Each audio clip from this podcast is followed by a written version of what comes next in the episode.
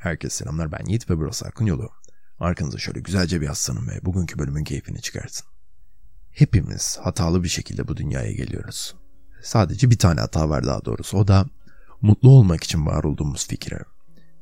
Bu doğuştan gelen hatada ısrar ettiğimiz sürece dünya çelişkilerle dolu gelecektir. Çünkü hayatın her adımında, en küçük şeylerde bile dünyanın ve yaşamımızın kesinlikle mutlu bir varoluşu sürdürmek amacıyla düzenlenmediğini deneyimlemeye mahkumuz. Zaten bu yüzden yaşlı insanların yüzünde genellikle aynı ifadeyi görürüz. Hayal kırıklığı. Peki ya siz? Hayatınız boyunca mutluluğu arayıp, onu kovalayıp en sonunda şüphesiz olarak hayal kırıklığını mı yaşamak istiyorsunuz, yoksa bu söylediklerime en azından bir kulak vermeyi mi? Umarım bugünkü podcast'i beğenirsiniz.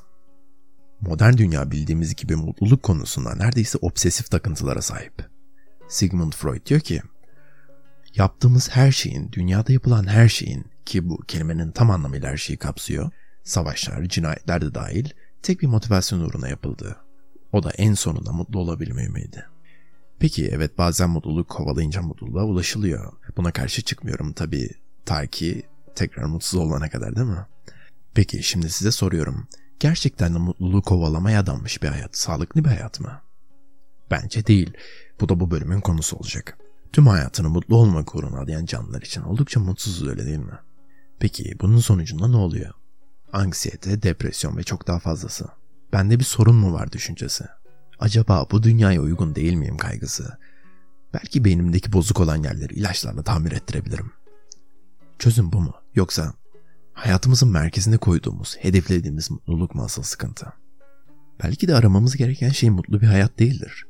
Daha anlamlı bir hayattır, anlam dolu bir hayattır. Fark ettiyseniz az önce modern dünya ifadesini kullandım. Çünkü happiness, yani mutluluk, her zaman hayatımızın ilk amacı değilmiş. Kelimenin kökenine baktığımızda antik Avrupa kökenli şu iki kelimeye ulaşıyoruz. Şans ve kader. Yani bu da çok net bir şekilde şu anlama geliyor. Mutluluk çok kolay bir şekilde Tanrı tarafından veya daha basitçe şans tarafından insana verilebilir, alınabilir. Yani antik dünyada mutluluk sadece insanın insanüstü eforuyla sahip olabileceği bir şey değilmiş. Bu daha sonradan oluşan bir algı. Sokrates abinin suçu aslında biraz bu. Mutluluk en önemli, en büyük iyiliktir lafını söylediğinden beri hızlıca dünyada yayılan, dünyayı etkisi altına alan bir düşünce oluştu. İnsanoğlunun nihai amacı mutlu olmaktır. Hangi canlı, hangi varlık mutluluğu aramaz ki diyor Sokrates. Ama yanında şunu da söylüyor. Eğer hepimiz mutluluğu arıyorsak, onu arzuluyorsak, nasıl hepimiz aynı anda mutlu olabiliriz ki? Adam söylemiş aslında. Ardından yıllar geçmiş, asırlar geçmiş, antik Yunan bitmiş, John Locke denilen adam mikrofonu eline almış ve mutluluğu zevk ile tanımlamaya çalışmış.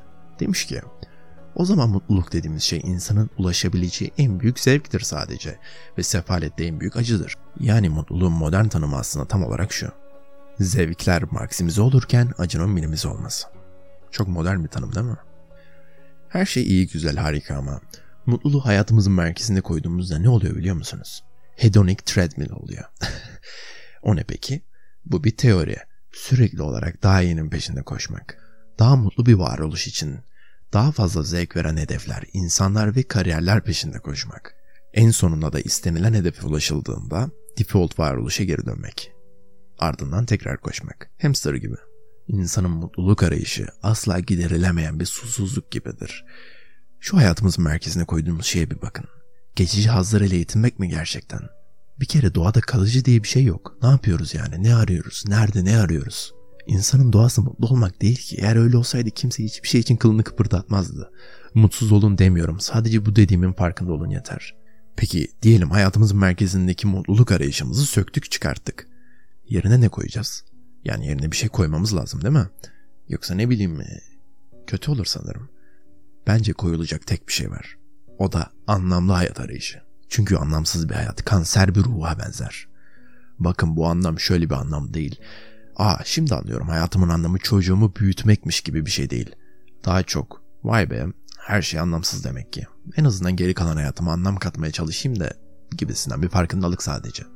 Çünkü mutluluk yeteri kadar güçlü bir erdem değil. Nasıl değil? Hayatta bizden bağımsız olan, bizi etkileyen şeyler var değil mi? Küçük şeylerle evet mutluluk başa çıkabilir, mesela kız arkadaşın seni aldatmıştır veya hatta bir yere kadar ölümle bile başa çıkabilir. Ama gördünüz, dünyada salgın bir hastalık çıktı, daha da kötüsü olabilirdi. Harbiden yüzde yüz ölüm oranına sahip bir hastalık da olabilirdi bu veya başka bir dünya savaşı da çıkabilirdi. Mutluluk işte böyle şeylerle savaşmak için yeterli bir şey değil. Onu elinden söküp alırlar. Harbiden alırlar. Geri vermezler. Ama amaç, anlam öyle mi? Carl Jung ve Nietzsche de bunu söylemiş. Anlam şeyleri dayanıklı kılar. Anlam böyle zor durumlarda iş dünyamızı koruyan bir kaledir demişler. Ya böyle konuştuğuma bakmayın. Anlam bulmak o kadar basit bir şey değil. Bu podcast'te elli bölümdür arıyoruz bakın. Nerede buluruz bilmiyorum ama maddiyatta, parada, şöhrette, statüde veya ilişkilerde bulunacak bir şey değil, onu biliyorum. Bunlar hayat kalitesini yükseltir şüphesiz. Fakat anlam taşımaları çok düşük bir ihtimaldir. Ben tam olarak bu düşünceye katılmıyorum ama mesela Nietzsche'ye göre anlam bulmak için karakterimize bakmamız gerekiyormuş. Karakterin, egon senden ne istiyorsa işte insan olmak için amacın odur diyor. Ben egoya veya karaktere inanmadığım için bana bir şey demiyor. Tabii siz inanıyorsanız Nietzsche böyle bir şey demiş. Veya Heraklitos dinlersiniz, o da karakterin kaderindir der. Bakın, tabii insan kişisel gelişim için kendine hedefler koymalıdır. Ona da bir şey demiyorum. Sonuçta bir mermeri heykele dönüştürmek için çiviyle ve çekişle vurmanız gerekir. Bu bizim insan potansiyeli için de böyledir.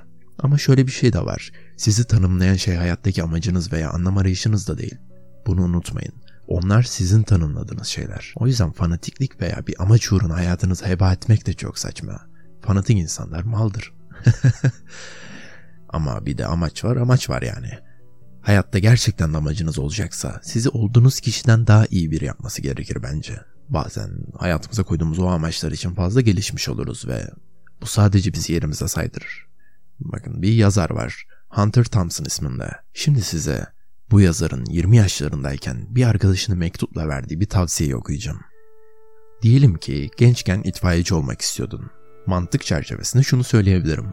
Muhtemelen artık itfaiyeci olmak istemiyorsun. Neden? Çünkü hayata karşı perspektifin değişti. Değişen şey itfaiyecilik değildi. Sendin. Her insan tecrübelerinin toplamıdır. Tecrübeler arttıkça, katlandıkça sen de sürekli farklı bir adam olursun. Farklı bir adam olunca da doğal olarak perspektifin değişir. Yani biz insanlar itfaiyeci, bankacı, doktor, polis olmak için çırpınmayız. Sadece kendimiz olmak için çırpınırız. Hedefimiz, amacımız her zaman geri plandadır. Ön planda olan şey o amaca giden yoldur. Bir sonraki podcast'te görüşmek üzere.